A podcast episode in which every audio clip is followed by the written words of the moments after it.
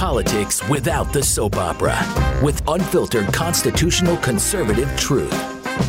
The Conservative Review with Daniel Horowitz. And welcome back, fellow American patriots and Minutemen standing at the ready to guard our liberties, to storm the beaches of tyranny, and foist the flag of liberty once again over these United States of America. This is a brand new week here at CR Podcast. Your host, Daniel Horowitz, back in the house Monday, June 7th. Uh, June 7th was actually the day in 1776 that Richard Henry Lee introduced the resolution for independence at the Con- Continental Congress, and which obviously led to July 4th and the signing of the Declaration of Independence the next month. Also, yesterday, was the 77th anniversary of D Day. It's crazy how quickly life goes by. It was like yesterday when I was in elementary school. We used to call these uh, hotlines. You didn't, you didn't have the internet, so they had these phone service uh, just recordings about D Day. It was the 50th anniversary. Here we are, 27 years later. So few of those national treasures uh, that were part of Omaha Beach um, very, very few of those people left, and it is it is scary what has happened to these con- this country in the ensuing seventy seven years. Uh, it wasn't just the bravery of the of the soldiers themselves, but it was the values of a nation embodied in those soldiers. Those soldiers reflected and represented the values of the people at the time. Uh, now we have promo videos for our military as contrasted to the promos of the Russian military that are just uh, insane, this feminist garbage and wimpy, whatever. Um, sadly, our military has become a reflection of our people.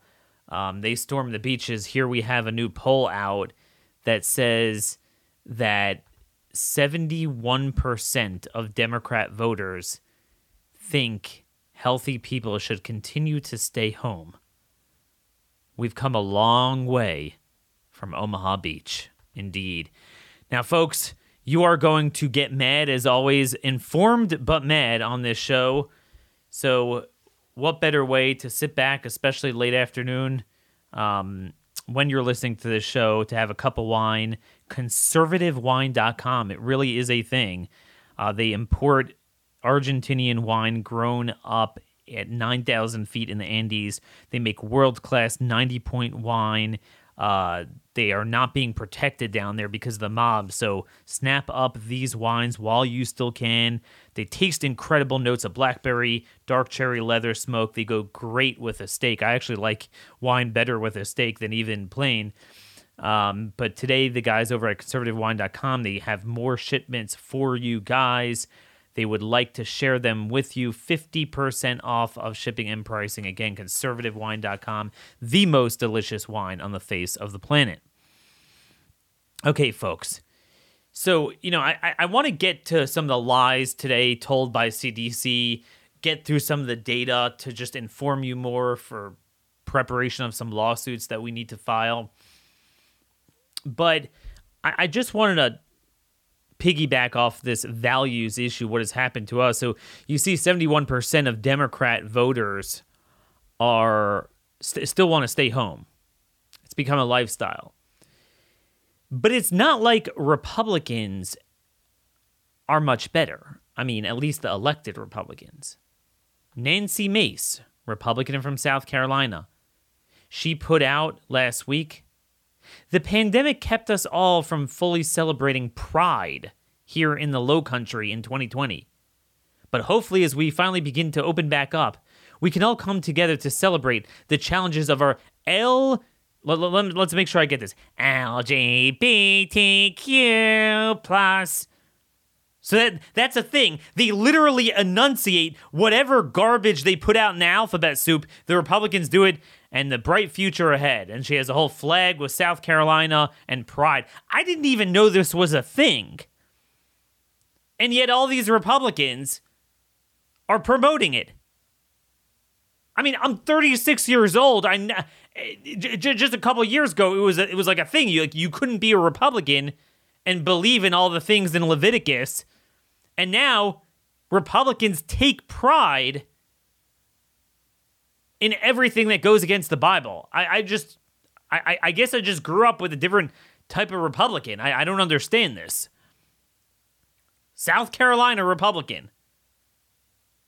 That's how quickly Republicans adopt whatever the left puts out. Nancy Mace is promoted on Fox News all the time. I talked about her last week. Then you have North Dakota. Happy Pride 2021. This is put out by the North Dakota Department of Health. Click here to find a listing Pride events around the state. Do they put out like July 4th events? Then we have the GOP national chair. What's her name? Rona Romney McDaniel issued a statement celebrating LGBT Pride Month Wednesday. Happy Pride Month. The Republican Party is proud to have doubled our LGBTQ support. You, you, got, you can't forget the Q support over the last four years. We will continue to grow our big tent by supporting measures that promote fairness and balance protections for LGBTQ Americans and those with deeply held religious beliefs. That is the embodiment of what has happened to red states, the embodiment of what has become of the Republican Party. You know, I mentioned this last week that the dirtbag West Virginia governor, Jim Justice, all these blue states are having vaccine lotteries. And they have some stupid thing to win the lottery, sometimes cash. So in West Virginia, you could win the COVID fascism lottery. If you win it, you get a gun or a pickup truck. That is what a red state means. You tweak it with a little bit of culture, and you'll have the red state version of COVID fascism, the red state version, or the Republican version of the homosexual agenda. This is why we have lost. This is why the Republicans have been pushing a fake fight forever. Fake fight. They have thrown thrown the battle, tossed the fight before it even began. You know, it reminds me of the Atlantic put out this article, Watch What's Happening in Red States. And I'm reading it and I'm thinking, like, if only that were true. And they, so he starts off saying, it's not just voting rights.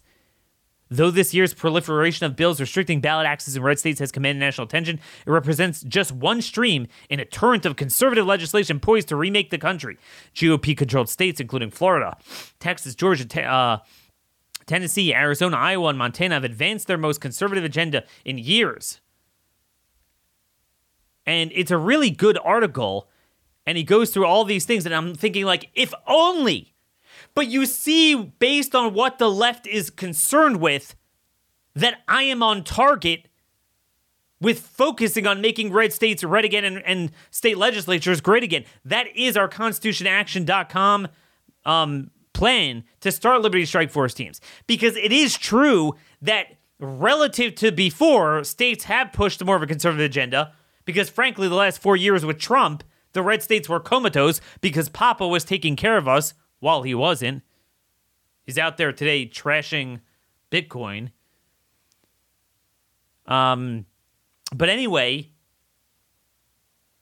we had a lot of legislation introduced that was very good. But most of the legislation in most states did not make it all the way or got watered down. So, yes, we have good people in state legislators pushing good bills. We need Liberty Strike Force teams to whip the hell out of the Republicans in the legislature and the governors and to focus on primaries to leverage against them to make sure that red states actually live up to their reputation. Because right now they are not. Not enough. So, again, it's a very interesting article in the Atlantic. Watch what's happening in red states. They know what matters and where it matters, and that's what we need to focus on. By the way, speaking of which, I just heard a couple minutes ago. If you remember, Ron DeSantis in Florida prohibited cruise liners from requiring proof of vaccination to go on a cruise, and they all sail out of Florida. I just heard that Carnival is going to reroute and dock out of Galveston, Texas, which means that Greg Abbott invited them in and has made it clear that he will not prohibit them from requiring proof of vaccination. And by the way, Mr. Trump just endorsed Greg Abbott right when we were beginning this primary, first promising primary ever.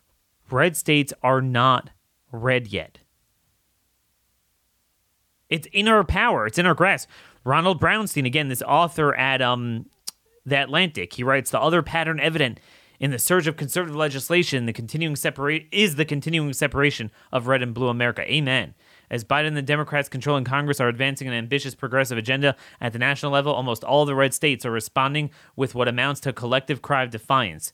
On a lengthening list of issues, the rules that govern daily life in red and blue states are diverging and at an accelerating pace. The chasm, chasm, chasms are deepening not only between states, but within them as GOP legislators centered in predominantly white, rural, and exurban areas more aggressively annul the policy choices of racially diverse, Democratic controlled metro centers.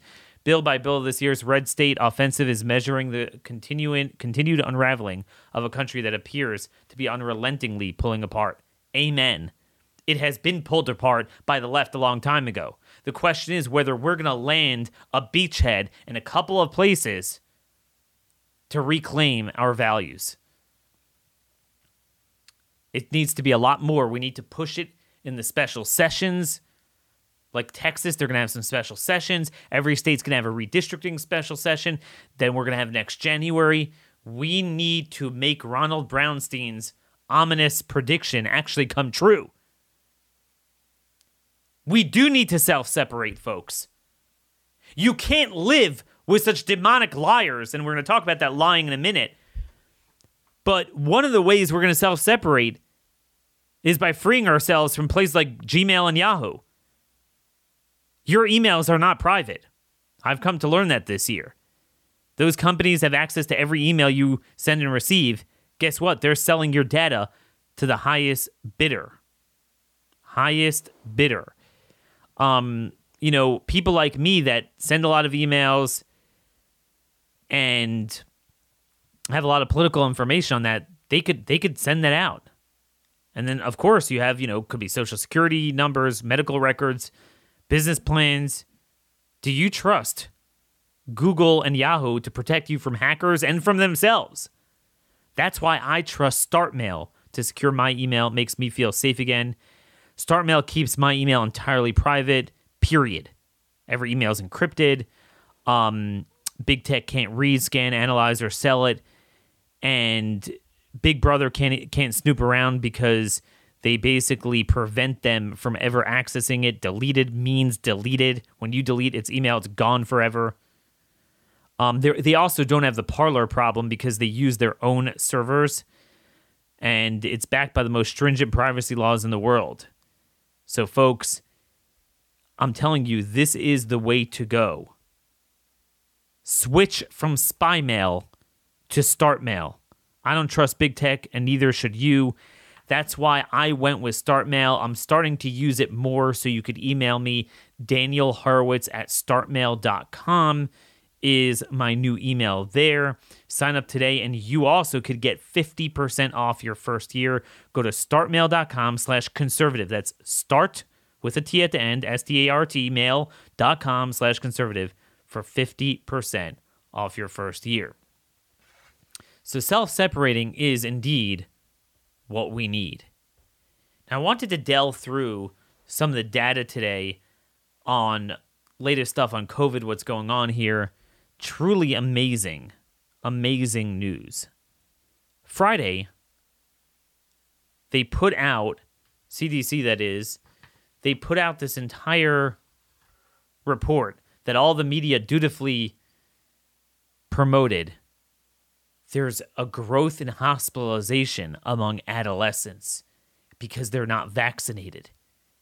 All the more so, they need to get vaccinated. The timing is always perfect. Whenever they're up against the ropes and they need a talking point, they always get it. New study shows surge in cases. Now, anyone with a brain would think, oh, that means right now, because adults are generally more vaccinated and kids aren't. So right now, there's a surge in hospitalizations of adolescents. Right? I mean, that, that is what they're saying. It turns out that the opposite is true. It's plummeting in all age groups, and certainly among teens, the baseline was extremely low, lower than the flu. I can't tell you how many doctors have put out that they've seen in EDs that treat kids. They're starting to see more like respiratory viruses now, not COVID, right? Because COVID ironically boxed out those viruses that more seriously affect kids. And now that COVID's really gone, or really on on on you know very low level circulation, the other viruses are back.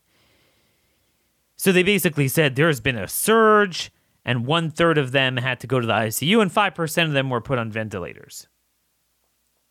Until they are fully vaccinated, adolescents should continue to wear masks and take precaution when around others who are not vaccinated to protect themselves and their family. Walensky, CDC Director Walensky said. Here's the problem. You know what they did? The study period from CDC's report was March 1st to April 24th. They picked the peak date of hospitalizations among all groups recently. Now, mind you, the peak was in December. Okay? It was the winter, the peak for all age groups. So actually, the peak of adolescents hospitalizations very low in absolute terms. But if you want to find a peak, it wasn't even their study group. It was before then. But no one would have paid attention to the winter. So they had a mini, if you remember, it went down. And then again, like March, April, it went up a little bit again. It wasn't uniform. In the in the winter, you had the seasonal spread in all 50 states. Then most places reached herd immunity, but you still had a spread in Michigan and the Northeast, if you remember, in the early spring. And now it's gone everywhere pretty much. So they, they go and they picked an arbitrary starting and end point, which, you know, to find like an incline, right? You could have like three cases of hospitalizations and now it's up to five. Oh, it surged. And they pick an arbitrary date. This is what they did, if you remember, with the masking studies. They said, hey, um, we had a, a mask mandate put in place and cases went down. And then what happened was in the fall and winter, it surged in those very places. so they, they stopped it at an arbitrary date. I mean, anyone could do this. This is an old trick they've been using for the masks the entire time. So they ripped out this trick and they used it for adolescent hospitalization rates. But it turns out that now they, they plummeted for for um what is it six weeks since then it's at record lows. But if you read the headlines, you would think that there's a surge right now, and it's a particular surge among kids because they're not vaccinated. But in reality, the surge among vaccinated over 65 year olds was even more in March and April. And again, it wasn't everywhere, it was only in those states that had that seasonal, just like last year, that early spring spread in New York New Jersey, Pennsylvania, and and Michigan, a couple other states. It's it's unbelievable. Unbelievable the lies that are fit to print. But this is what they do on everything, which is why I said the lie about the Wuhan lab is really the mildest one. But it's the funniest thing. They're like, man, they picked a peak which was actually lower than the late fall, early winter peak among adolescents in every group. So I could do you one better. Um, that's that's with that, and then and then obviously, obviously, even CDC's own report, they admit as as low as the baseline for number of cases uh, hospitalizations among kids are who says all those hospitalizations are real? We know i mean a lot of people have heard over the weekend um, you know the headline from alameda county california where they announced 25% of the deaths are fake, and it's likely true in every county. But as we've mentioned before, it's even truer. Among, the, the, the margin of error is going to be even greater among either low risk groups or in a period for everyone in a period of low spread like today. Because the gap between testing positive and actually having serious cases is, is much greater. So, you know, let's say it's a 25% deviation among the general population, among kids, it's to be even greater. According to this very report that CDC was citing, if you read it, they say 46% of those reputed teen hospitalizations during that study period were, quote, not clearly COVID 19 related. So imagine you take half of a very low number. And then almost half of those teens in the observational study where the cause was indeed unclear appear to have been admitted for psychiatric reasons. So it's the panic, the fear that they choose and seek to exacerbate with these very reports that actually led to it. It was the reaction to COVID. It was mental health hospitalizations. We're seeing this everywhere. UK Daily Mail had a whole article out where they surveyed humanitarian organizations, NGOs, and they found that a quarter of the 75 charities surveyed said some children had expressed suicidal thoughts. 41% said some had been abused at home during lockdown. So that's where it's coming from. In the US, CDC reports listen to this. I want you to understand just the context of COVID hospitalization numbers among teenagers. CDC reports a total of 1139 deaths, right? A little more than 1,100 deaths of COVID under the age of 25. Now, they already conceded in a separate report, we talked about it a couple weeks ago, that 30% of those deaths could not plausibly be linked to the virus. A lot more probably weren't either. And most of them were dying. There are those those rare kids that don't live beyond childhood because they they're born with certain things. I mean, you have you have those deaths every year. So really it's only like 800. So let's call it about 800 under 25 COVID deaths. Do you know that at that same time period, there were over 2,500 non COVID excess deaths for that same cohort? Meaning the panic, hysteria, drug overdoses, suicides likely killed 3.5 times as many teens and young adults as the virus.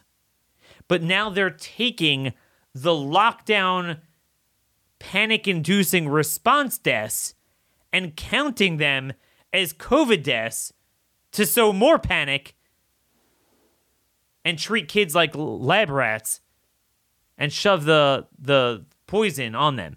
And by the way, if you haven't listened to Friday's show, this is our last episode with Dr. Ryan Cole about the spike protein being a toxin. Make sure you listen to that. That was amazing information as always from Dr. Cole. It doesn't take a forensic investigator to realize that there has been a plethora of teenagers in the hospital due to the lies overstating the threat of the virus to them. So, naturally, at a time when COVID is increasing in all age groups, a certain percentage of those young adults will test positive for the virus. Accordingly, any subsequent death from any of those teens who tested positive whether he or she died from drugs or suicide or anything, will be recorded as a COVID death. We already we saw this already in May. There were a pair of studies out from California, published in the American Academy of P- Pediatrics. One was conducted by Stanford researchers that examined 117 reputed COVID hospitalizations among under 18 population in one Northern California hospital they found that just 7.7% exhibited severe illness, 12.8% critical illness. And overall, 45% were classified as unlikely to be caused by SARS CoV 2. So, to begin with, it's all a lie. The second study, published in the same journal, found in America's fifth largest hospital, it was also in California, that among patients younger than 22, 40% had incidental infection.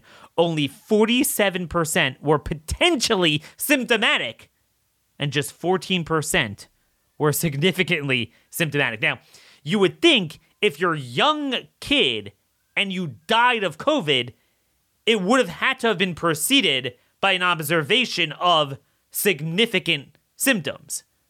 Only 14% of them were observed as having significant symptoms. And then, of course, 90% of those significantly symptomatic had at least one co- comorbidity. That was also in the study. So, the twisted irony here is that CDC is lying about COVID hospitalization trends in order to get children to vaccinate, when in fact, vaccine related hospitalizations are greater and also are on the rise today. That is a current trend. You could not invent something more Orwellian than this. Dr. Monica Gandhi, an infectious disease specialist at University of California, San Francisco. So she tallied the data on the VAERS, you know, the vaccine adverse events reporting system.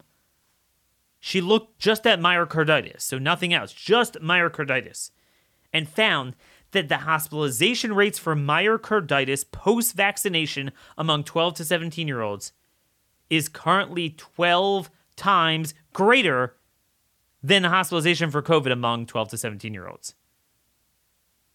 How come our public health experts are not concerned about the current alarming trend of the very thing they are pushing while promoting a fake trend of COVID hospitalizations? Who will defend our children? That is how much they're willing to lie to promote revenue for Pfizer and Moderna. It is truly disgusting truly disgusting. But you know what? There is one good thing to come from the vaccines. Because the political science of promoting revenue sometimes will discover the real science. So, again, a lot of you have seen by now, Alameda County, California reported that 25% of its previously reported 1,600 or so COVID deaths about 411, I think, were bogus.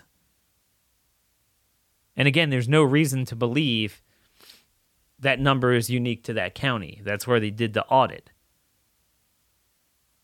But what's funny is CDC recognizes this when it comes to the vaccines. Now they're applying a different standard of recording COVID deaths and hospitalizations when it comes to breakthrough infections of those who had the vaccine. So remember, remember when we had all this panic porn about breakthrough um, of those previously infected to get it again, and they were like able to find three cases or something, and they made a whole trend out of it. And since then, you never heard anything because the data is just ironclad on that. Do you know many lives have been destroyed by this case demic and tested positive?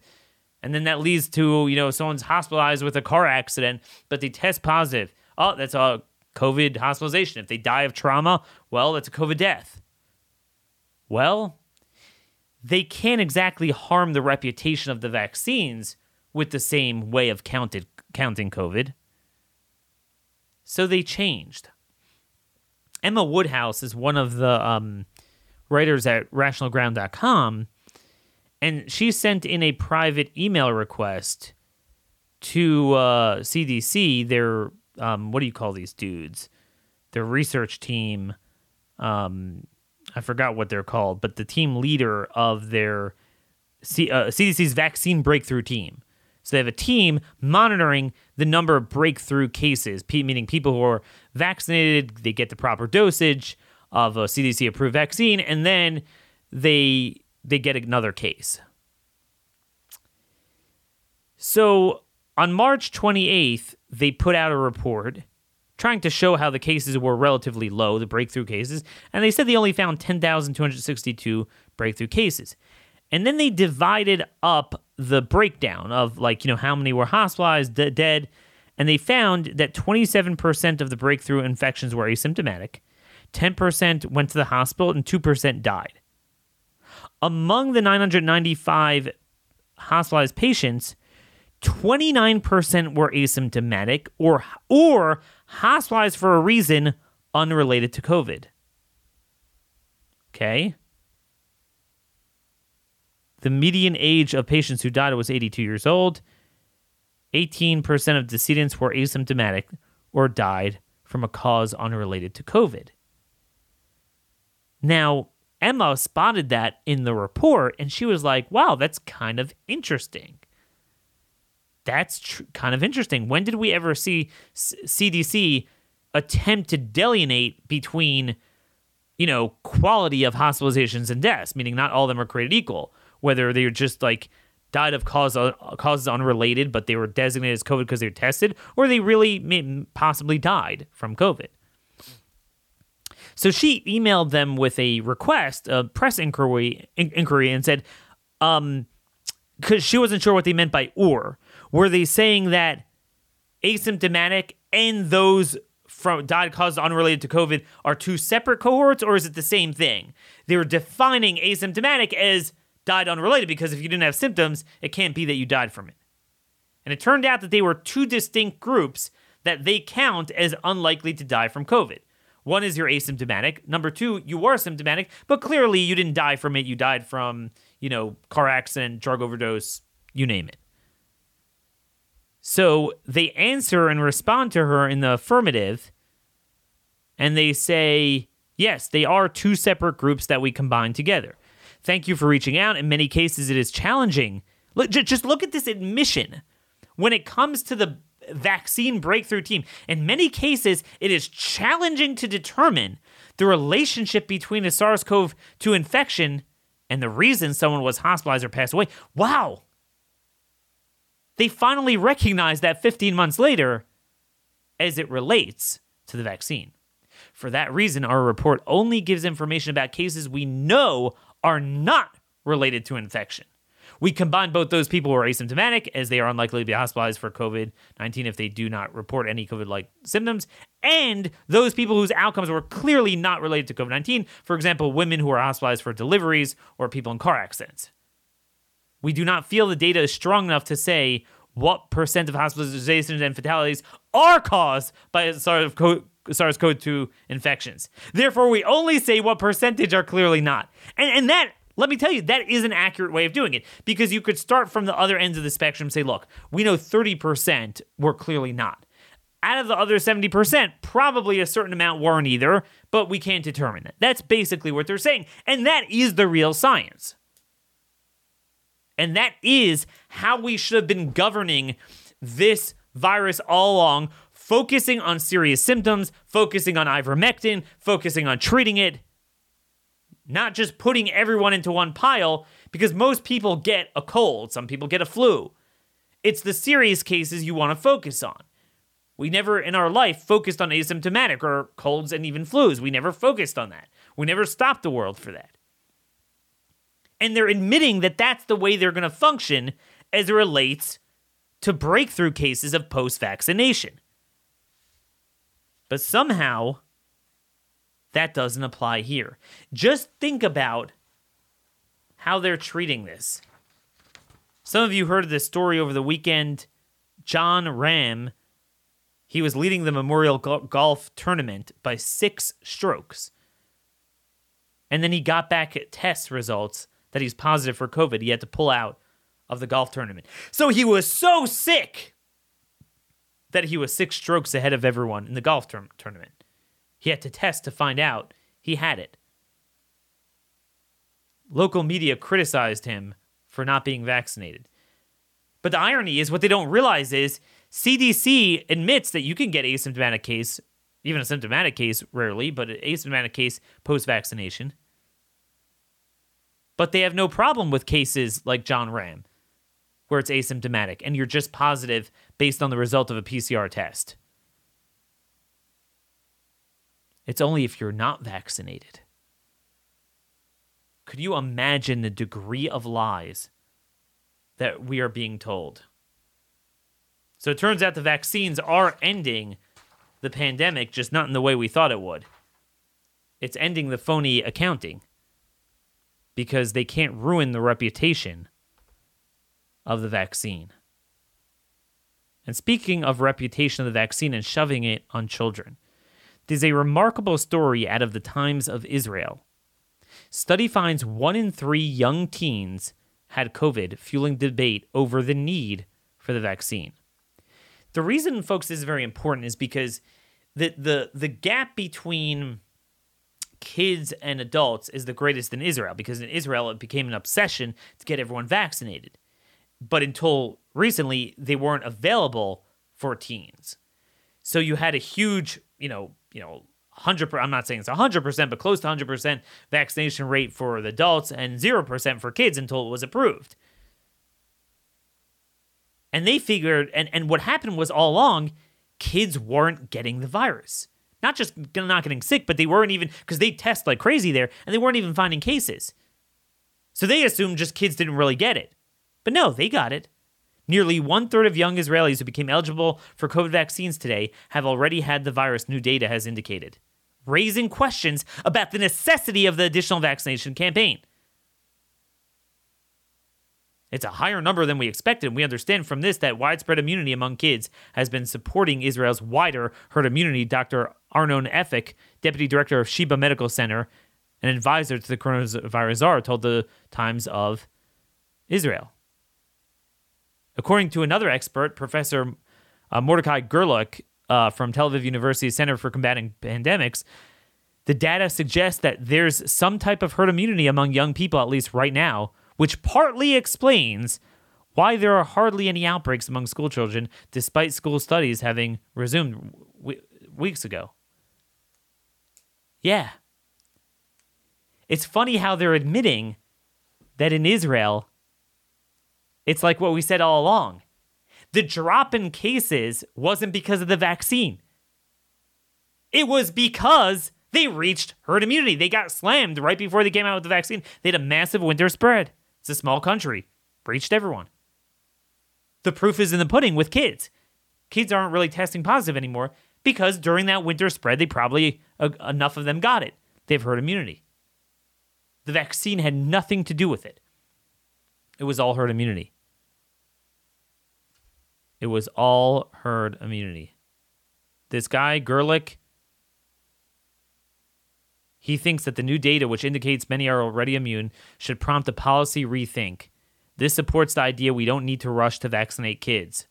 He said, noting the high vaccination rates among adults had brought coronavirus spread to an all time low, which he's wrong about. But at least, even in Israel, where you, you, this guy is so gung ho about, about the vaccine, even there they they're starting to recognize no need to vaccinate kids. And, and in a separate study we've cited many times, they noted no need to really vaccinate those with prior infection. Very important article there out of Israel if you want to check it up. Times of Israel study finds one in three young teens had COVID, fueling debate over need for vaccine. There's one more study I want to share with you, one more piece of information on previously vaccinated. This was done by the Cleveland Clinic Health System. So they looked at all their employees and maybe some um, uh, some patients as well. They had 52,238 employees, 20, 2,579 previously infected subjects remained unvaccinated. Okay? So they looked at they they had um they had a control group. They had about 2500 people that were previously infected and were not vaccinated. They confirmed that. And they had about 22,000 that were not previously infected.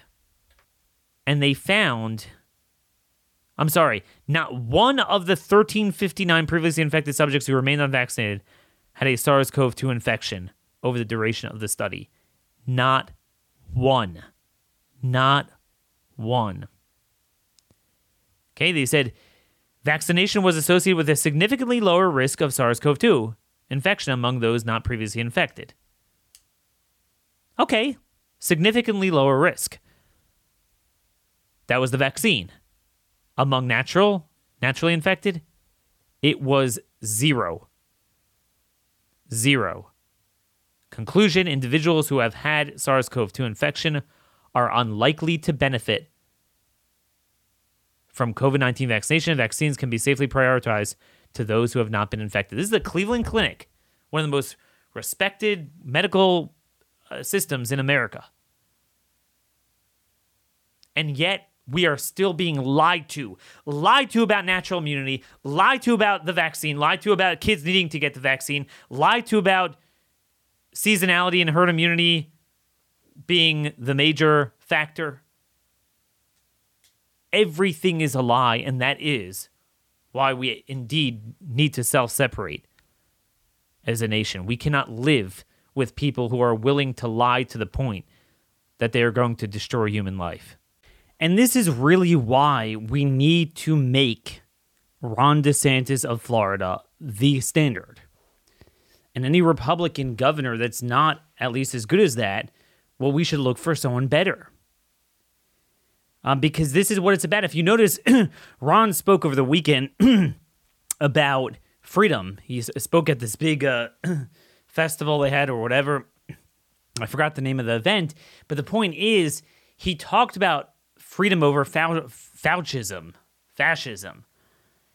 And that's what we need to do. We need to make it cool again. He made a culture in Florida that if you operate as a business is what you're going to do, which is why Carnival is going to Texas now, ironically, to promote their fascism. But if you had all the red states doing that, it would force them to make a choice between high taxes or promoting the culture. And to a certain extent, some of their cultural stuff now it's grown a leg, like really pretty much a life of its own. But it was more practical, pragmatic. That there's only one side that emphatically cares about values, and that's the cultural Marxists. So they kowtow to them. But if you make it that to operate in these states is the opposite, it's going to change over time. I think he's shown that as a blueprint. Now, the remaining time we have, I just want to switch gears to crime that's another big part of a culture of a red state that's not red yet that we need to create. It's a remarkable article here from the New York Post. Unbelievable. I, I mean, when you hear your friends, if you have liberal friends, talk about gun control, I want I want to bring this up with you guys. This is from de- last December. I just noticed it now. But they had an amazing stat in there that I wanted to pull out for you in light of everything we're seeing with crime. 88% of those caught with an illegal gun in 2020 were back on the streets by December. 88%. Again, in New York City, with very rare exceptions, no one could carry a gun. Except if you are a criminal and you assault people with it, then you can carry it.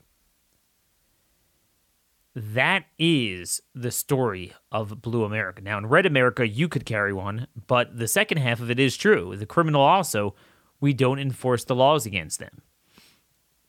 That is something that really needs to change. I wanted to share with you, I mean, I don't have time to start getting into this now. Maybe we'll do some more crime stuff later this week, but there's just one story in particular among the many I see every day that stood out to me is from um, People magazine, of all places. Police in Indiana have identified the four victims who were found murdered Wednesday morning inside a Fort Wayne residence. According to arrest affidavit obtained by People, the body of 26 year old Nicole Zent was found kneeling next to a bed where police discovered the bodies of her three children, ages five, three, and two. So a mother and her three sons, or maybe two sons and a daughter, were were found face down on the bed. The affidavit alleges Con Bennett Hans Barron, 21, strangled Zent and stabbed her numerous times. Her children each died from multiple stab wounds and this guy was arrested a little bit later. Um, and he was found like with scratch marks on his neck and wrist, which indicates that the victim probably tried to scratch him when he was strangling her. So they they're pretty sure they have the guy. And basically, as I mentioned, this guy had been sentenced to six years in the Indiana Department of Corrections in February after being convicted of robbery. I mean, six years sounds pretty reasonable for robbery. Guess what? He served zero time in jail. It was all in home detention.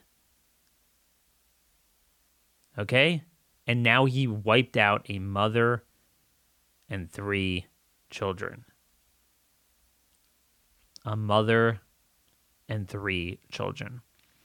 Now, as is usually the case, he was involved um, with her. He was a former former girlfriend, and I see so much of this throughout the country: a former wife or girlfriend, where you have an abusive, stalking guy, and they violate their protective orders and everything. Like again, this is such an op- opportunity. Both guns and violence against women; those two issues where we've allowed the left to co-opt it and we could slam it right back on them. They're the ones who let out the gun felons. They're the ones who allow, you know, violent uh, men who are who are you know have exhibited a past of violence against women to just be let out. And he was on an ankle monitor. Yeah, ankle monitor. Those things work really, really well. So Ronald Brownstein of the Atlantic talked about this torrent of conservative legislation in, in red state legislators, well, we need to live up to that. This is Indiana. Supermajorities there. Indiana has a major jailbreak problem. Major jailbreak problem. So, what are we going to do about that? So, anyway, let me know if you have ideas because I'm going to put together a list of pro victim anti criminal legislation to introduce in special sessions the next session.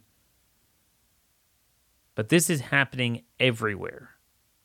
Everywhere. You know, it's not just the blue states. Keep that in mind. Obviously, in the blue areas, it is pretty crazy. Um, there's some statistics out of LA, you know, with that crazy DA they have there. In May of this year, there was a 95% increase in murder, 7% increase in rape, 13% increase in aggravated assault, 40% increase in grand theft auto, 22% increase in arson. This is relative to May of last year. So, if we really want to show the contrast, we need states like Texas and Indiana to demonstrate that con- contrast. But we're, we're, we're really not seeing that. We're not seeing that anywhere.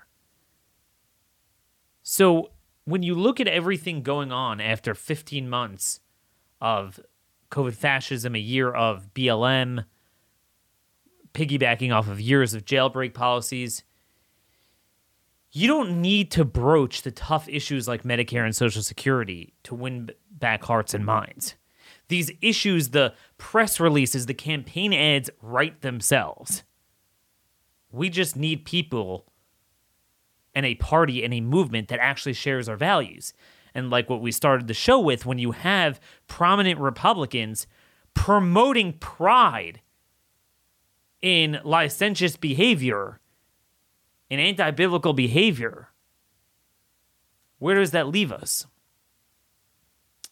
It's not surprising that a generation of Republicans and fake conservatives that have embraced the homosexual agenda initially embraced BLM, embraced criminal justice reform, and embraced masking and COVID fascism. That issue in particular, I believe, has rotted out the core of our people. As I've always said, we need to preach to the choir. We need to strengthen our own people. It doesn't take a majority. You need an irate minority. The left has proven that. And you do that, we could take back significant portions of this country. It is in our hands. Anyway, this is the baseline of what our shows look like. Um, if this is your first time tuning in this week, so we have a show every day packed with information sent to 50 of your friends, relatives, coworkers. Give us a five star rating on iTunes. It really does help um, push back against the uh, algorithms and the censorship, the shadow banning. The more support we do get, although it, with that comes scrutiny, but you know we're all for that here, folks. Make sure to stay informed, stay safe, and most of all, stay free.